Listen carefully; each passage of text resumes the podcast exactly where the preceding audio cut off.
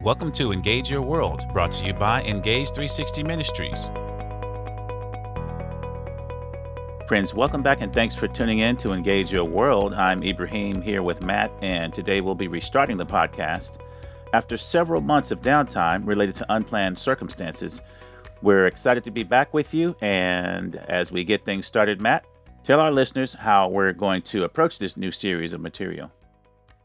Yeah. So as we were thinking about what do we want to do in restarting the podcast, you know, we are really eager to do so, uh, but trying to think about what could we offer that would be valuable to new listeners, to people who don't even know about our ministry, but also could serve as a resource to people who have went through our training. And as I was thinking through this, what started to jump out was the idea of doing an investigative study through the book of Acts, looking not at the Bible verses we can use to share the gospel, but what did they actually do in the New Testament? For anyone who's went through our training, you know that this is a part of what we cover and we typically in our trainings just do a comparison of Acts 2 and Acts 17. What did Peter do at Pentecost and what did Paul do at Mars Hill? And what we're looking at is again not what Bible verses can you use to share the gospel? There's a whole host of different ways you can do that using passages throughout both the Old and New Testament. However, what we're doing here is looking at what did they actually do? What were the practical approaches that they took? Who was it that they spoke to? How did they speak to them? How did they present Christianity? And then what can we take away that we can apply today? So I think it's a little different than maybe a lot of people have seen before. It's a little different approach. And that word approach is really probably the best way to sum it up. This is not a gospel presentation method that we're teaching. We're not going to be looking at that and drawing that out of each passage, but instead, we're looking at the approach that the apostles took to the task of evangelism. And what we know from at least Acts 2 and Acts 17, and I think we're going to find a lot of the uh, same themes emerge from other passages, is that there were these common aspects that were similar in what they did. However, the particulars in any given conversation were very different at times. And as we have processed through this when we were starting Engage 360, refining our training, we came up with an acronym that really faithfully summarizes this approach that we see emerge from the book of Acts in particular. The acronym actually spells out gospel. So it's G O S P E L. G stands for gauge your audience, O stands for offer common ground, S stands for shift to Christianity and the gospel. P for provide evidence, E, explain the gospel, and L, leave with a clear next step. And so, what you and I are going to do, Ibrahim, is uh, look at some of these passages and see what emerges. Does this acronym fit any given passage, or what elements do we see come out? And one thing I do want to add up front though we've come up with this acronym and we see these principles emerge from a variety of passages that we have looked at, it's not a step by step approach. It is an overall framework, and you'll see things shift around a little bit in any given conversation. But these elements typically are going to appear in some form or another. So that's what we're going to look at. So we're going to go through the whole book of Acts, every interaction that we can find where one of the early Christians was interacting with some individual or group of non Christians and look at what did they do? How did they handle it? And what can we learn from that? So I'm really excited to dive in. I think it's going to be really fruitful. I think it's going to be a lot of fun. And the other thing that I'll add is, though Ibrahim and I are taking time to prepare for these sessions and these times that we have to spend with you all who are listening, we aren't doing a deep, in depth technical study. That's not the purpose of this. This is meant to be more of an, an interactive, investigative study. This is something that you can do right alongside of us. So you might want to get your Bible out. You might want to get a notepad. You might want to pause before we begin each session after we share what passage and, and what chapter and verses we're going to be covering. You may want to read through them yourself uh, once or twice, familiarize yourself, and then study right along with us. So hopefully we can keep this interactive and enjoyable and something that you feel like you are a part of. So I guess with that, Ibrahim, I'm ready to dive in. If you have any other comments you want to add, uh, go for it, and then we'll uh, jump into Acts 2. Well, I just want to point out the fact that the book of Acts is a great training resource, especially when it comes to learning about discipleship and evangelism. So, as many of you know, Acts, as the name suggests, essentially records the early events of the apostles and early Christians as the gospel spread from Jerusalem, its central point, to other surrounding areas. So that's something to keep in mind as we approach this series of studies. Yeah, absolutely. Crucial to know. And where better to look at how we should help start, grow, and expand the church today than uh, the original, right? As we dive into Acts 2, for those that don't know, we'll probably start in verse 14 with what we'll read through together here. But there is some important context there that you had these Jews who were gathering together for Pentecost and that the Holy Spirit comes down on the first Christians and that after they're filled with the Holy Spirit, they begin speaking, and all of the people who are there from a variety of different areas who have unique languages. Now, of course, they probably all understood Hebrew and or Aramaic, but they had a native language because this is after the diaspora, so the Jews had been spread out throughout that region in the ancient world, those regions, and so they had different sort of native tongues, if you will. And what's happening here at Pentecost is when Peter and others began to speak, the people hear them each in their own native language, not in Hebrew or Aramaic or one same language. They speak in one and are heard in many. And so there's a lot of confusion. And if you're familiar with how this ends, there are people who start accusing them of being drunk or under the influence of something. So, with that, Ibrahim, would you mind starting in verse 14 and reading for us from 14 through the end of the chapter there, or maybe not the end of the chapter. Let's go through 41 if you're up for that. Acts 2 14 and following. I'm reading from the ESV. But Peter, standing with the eleven, lifted up his voice and addressed them Men of Judea and all who dwell in Jerusalem, let this be known to you, and give ear to my words. For these people are not drunk, as you suppose, since it is only the third hour of the day. But this is what was uttered through the prophet Joel. And in the last days it shall be declared that I will pour out my spirit on all flesh, and your sons and your daughters shall prophesy, and your young men shall see visions, and your old men shall dream dreams, even on my male servants and my female servants. In those days I will pour out my spirit, and they shall prophesy. And I will show wonders in the heaven above and signs on the earth below blood and fire and vapor of smoke. And the sun shall be turned to darkness and the moon to blood before the day of the Lord comes, that great and magnificent day. And it shall come to pass that everyone who calls upon the name of the Lord shall be saved. Verse 20 Men of Israel, hear these words Jesus of Nazareth, a man attested to you by God with mighty works and wonders and signs that God did before him in your midst, as you yourselves know.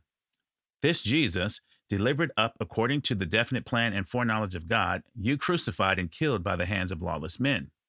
God raised him up, loosing the pains of death, because it was not possible for him to be held by it.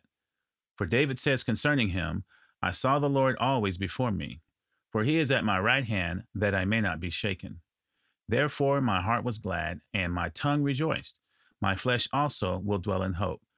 For you will not abandon my soul in Hades, or let your Holy One see corruption. You have made known to me the paths of life. You will make me full of gladness with your presence. Brothers, I may say to you with confidence about the patriarch David that he both died and was buried, and his tomb is with us to this day. Being therefore a prophet, and knowing that God had sworn with an oath to him that he would set one of his descendants on his throne, he foresaw and spoke about the resurrection of Christ.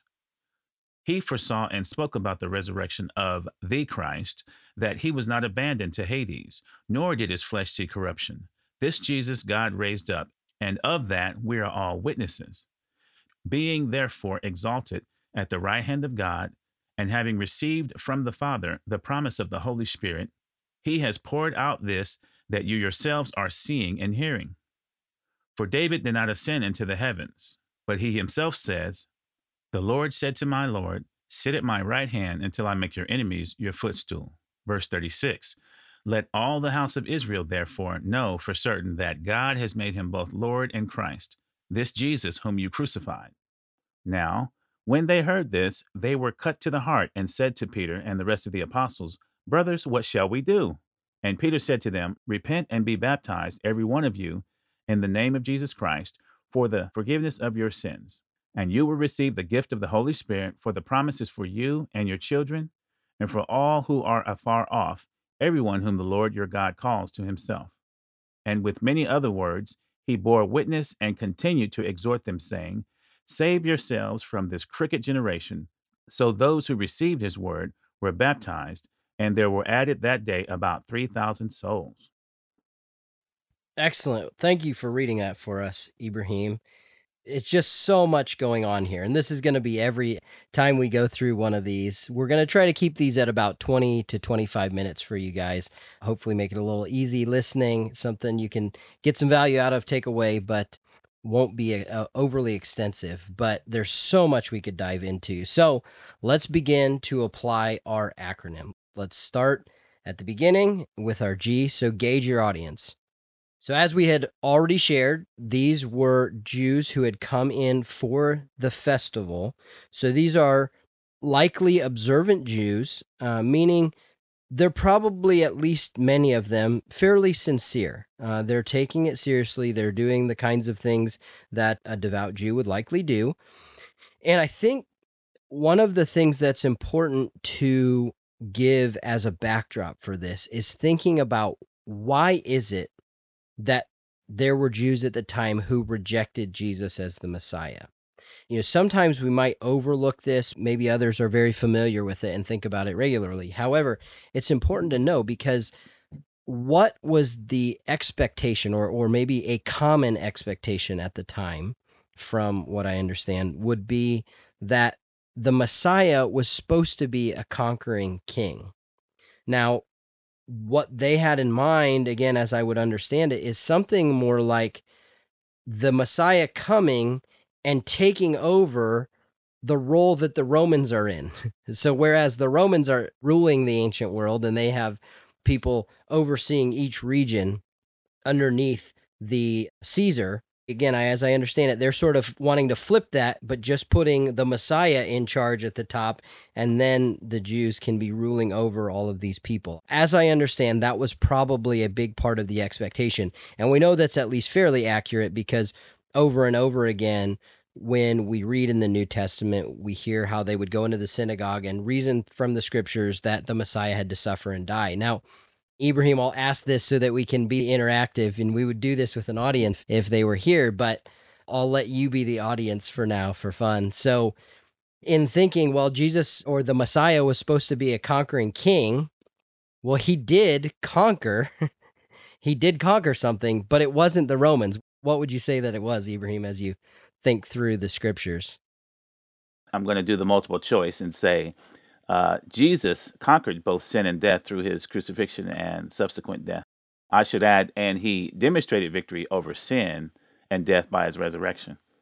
That's right. All of mankind has a common enemy sin and death right that is our common enemy every one of us now we we sort of participate along with them in some ways too which is the sad thing but that was the enemy that the Messiah was coming to defeat. And when you think about it, that's far more significant than conquering the Romans. So I think the overall feel of a lot of the Jews at that time, and even Jesus' own apostles, was wait a second, how can this guy die? How can he be the Messiah if he died? He got defeated by the people he's supposed to be defeating. But he wasn't coming to defeat the Romans. He was coming to defeat sin and death, which are far greater enemies and far more powerful than the Romans. And so he actually did more, though initially many of them thought he did less. And so that's an important thing to keep in mind. These weren't all hypocritical, self righteous, legalistic people who thought they were earning their way to God on their own. Many of these individuals here at Pentecost may have been devout, sincerely trying to seek God. I think Paul was an example of that. Very similar. I think he was sincerely trying to seek God and uh, zealously serving Him. He was just very confused and very wrong. So that's our audience. We have this variety of Jews from across the ancient Eastern world come together for this festival. They see what's going on. There's a lot of confusion. There's some claims, supposedly, that the apostles and some of their followers are drunk because of what's happening. And Peter uses this opportunity to address them. So that's our G. You guys might want to add more. You might have some other notes you want to add. That's great. There's nothing wrong with that, but we're going to shift on here. So our next letter is O, offer common ground. So we see here that Peter, knowing his audience, and, maybe Ibrahim, I'll, I'll have you jump in here again. So, knowing his audience, what are some things that he can begin to appeal to because they are observant Jews in town for a festival?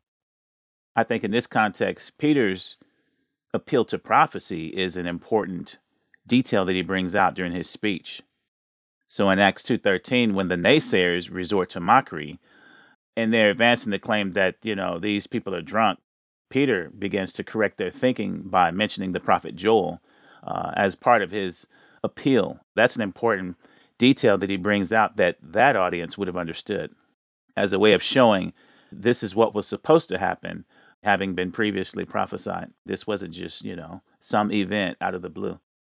That's right. That's right. Yeah. So his uh, offering common ground, a major part of it is him appealing to these Old Testament prophecies, these figures that they know of. And you see him kind of build on this throughout the whole message that he shares, the sermon that he shares. But that is a major part of it because they're going to know these scriptures. They're going to know the scriptures. The, again, many of these people are at least knowledgeable and maybe even faithful and sincere in their seeking. And so he is using that to establish some common ground and begin to show them this is not a, a radical departure. We're not rejecting Judaism. This is actually the fulfillment. This is the messianic fulfillment. And so he sets out to show them that. So, yeah, starting with Joel. And then you know, Ibrahim, one of the other things that I think of as I think about, okay, common ground, though it's a little bit unique and it maybe goes in with the P of provide evidence, he appeals to events in the life of Jesus that at least likely would have been known as supposed events or people would have known other individuals who saw some of these events or at least attested that they saw them. And so when I think of verse 22, where he says, Men of Israel, hear these words Jesus of Nazareth, a man attested to you by God with mighty works and wonders and signs that God did through him in your midst, as you yourselves know. so he's he's saying you guys know about these events. These are not secret things done in a cave, done on the other side of the world. These are things you know of. You're confused about why it didn't play out the way you thought it would, but you know about these events. And so I think that's another part of the common ground. And he just lays that out. And then he kind of, in the shift, I would say, he brings a little bit of fire. He does not hold back. And we tend to see this when the apostles or even when Jesus is dealing with Jews who are fairly observant, especially the Pharisees, the scribes, they are not hesitant to be a little bit more harsh, a little bit uh, more direct, and to, to bring some fire. I think it's still often done for the sake of shaking them out of their slumber. You know, you see Peter continue here if you're reading along in verse 23 of chapter 2. he says, This Jesus delivered up according to the definite plan and foreknowledge of God, you crucified and killed by the hands of lawless men. But God raised him up, loosing the pangs of death because it was not possible for him to be held by it. And then he goes on to appeal to David, kind of shifting. And, and that's where, again, when we say this is a, an approach and a framework, it's not a linear, okay, you do this one and then you do that one and then you do the S step and then you do the piece. It's to be an overall framework, but you'll see how they intermix these things to build their case based on who their audience is. He appeals to that common ground, Old Testament prophecy, Old Testament heroes that they would look up to, and he uses that to build his case, okay? So then I think the shift begins there in 23. He appeals to the historical events that they would have known about. And he begins then to provide the evidence that it actually happened and that the Messiah was to suffer and die. And so he kind of, I would say, starts to begin to combine a little bit the P provide evidence and the E explain the gospel. The big chasm that he has to overcome with these Jews is understanding the Messiah had to suffer and die. He didn't lose, he won. And that was, I think, again, what they had in their head. Well, he couldn't be the Messiah because he lost to the people he was supposed to defeat. And so the task of Peter and Paul and others is to say, no, that wasn't the enemy he came to defeat. He won because he was trying to defeat sin and death, as you said so well, Ibrahim. So, providing evidence, well, what is a major thing that he begins to appeal to in that comparison of David? What is the contrast that he makes here, Ibrahim, between David and Jesus? I would say, judging from Acts 2.29, the most obvious or perhaps most recognizable contrast is that David's bones are still buried while Jesus is still alive. Yeah, absolutely. But he builds on that and he's saying, look, you guys, you hold the patriarch David up, but David even said that this would happen. He's appealing and it's just brilliant because he's he's not saying, and this is important that we get this. He's not saying, I, Peter, am telling you this brand new thing and making it up, and you now have to believe me. He's saying, no, look at what David, your own patriarch that you're all going to follow, look what he said.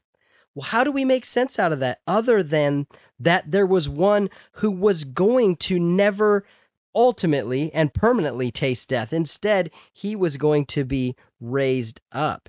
And so it's just brilliant. But how I can tie this in for us today, and this is where we'll get into our first tie in as we begin to wrap up and kind of get through the end of this passage, is don't present things to individuals you interact with in a way that functionally is saying, Believe me, Matt, I've come up with this thing look how smart i am. Look how how much faith i have. Look at me and then now you have to believe what i tell you.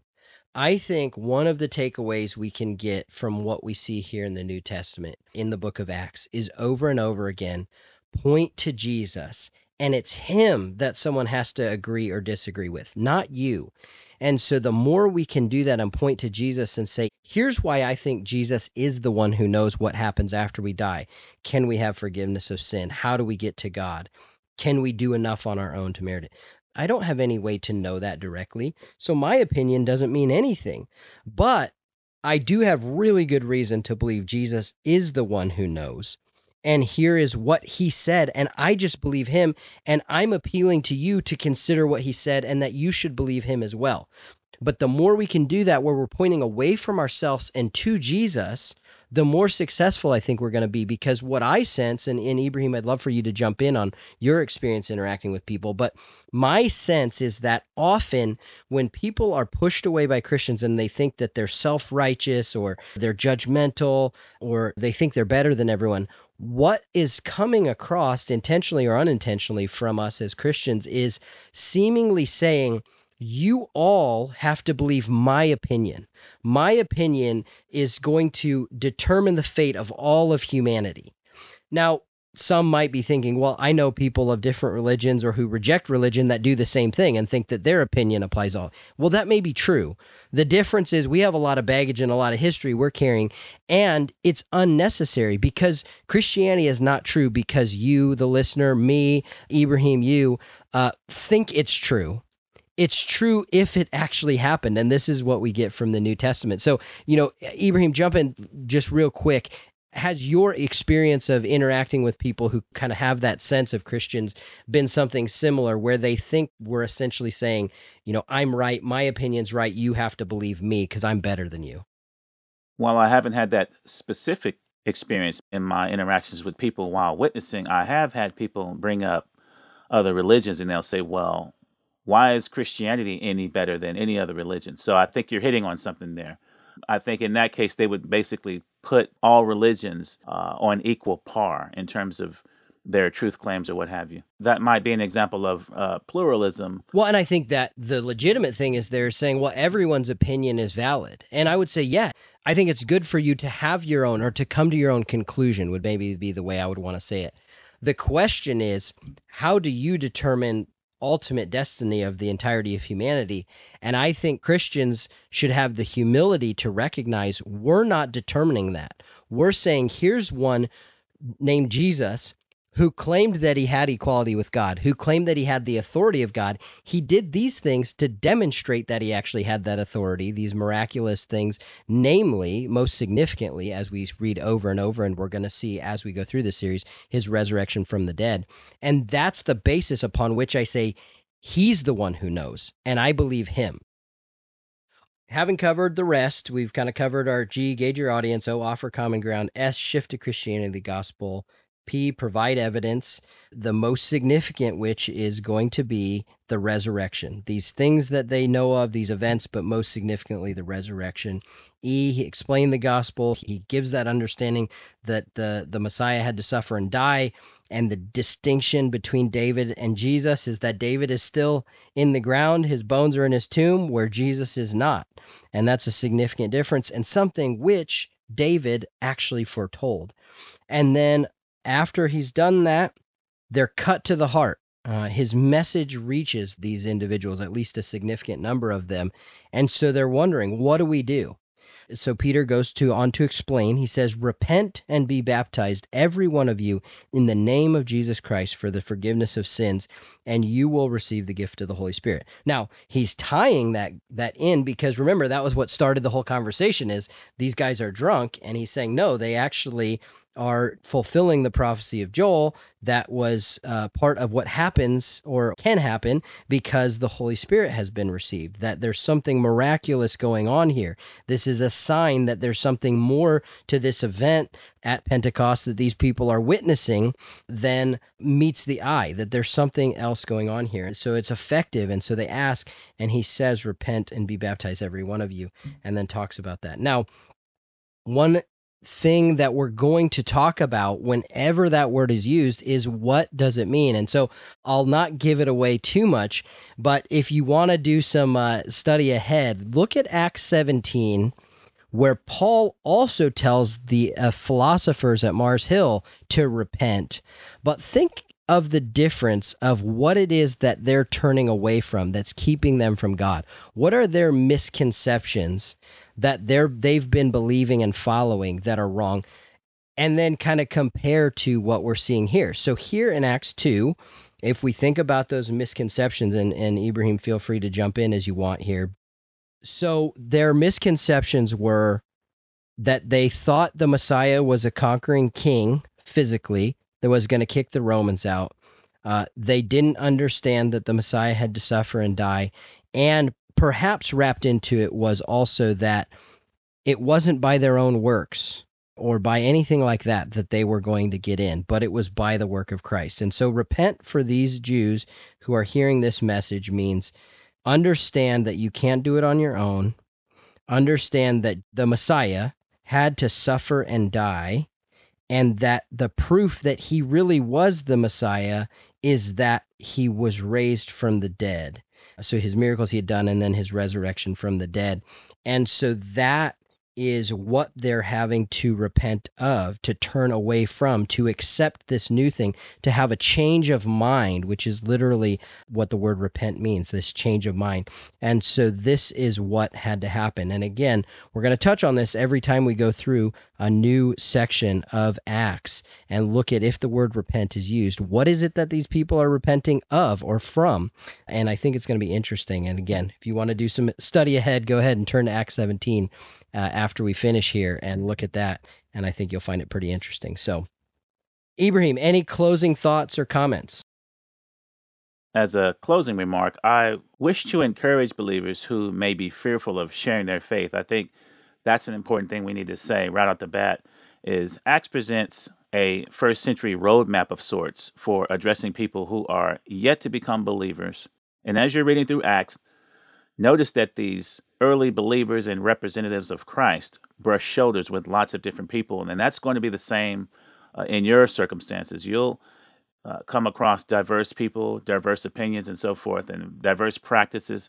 And the way we reach others is going to be different. There's no cookie cutter approach, and that's important to know. It, it's sort of a trial and error, if you will. And finally, I think the more we do so, the less fear we will have. Absolutely. Well, thanks for sticking with us. We are excited to be with you guys in the weeks and months ahead, or if you're listening to this in the future.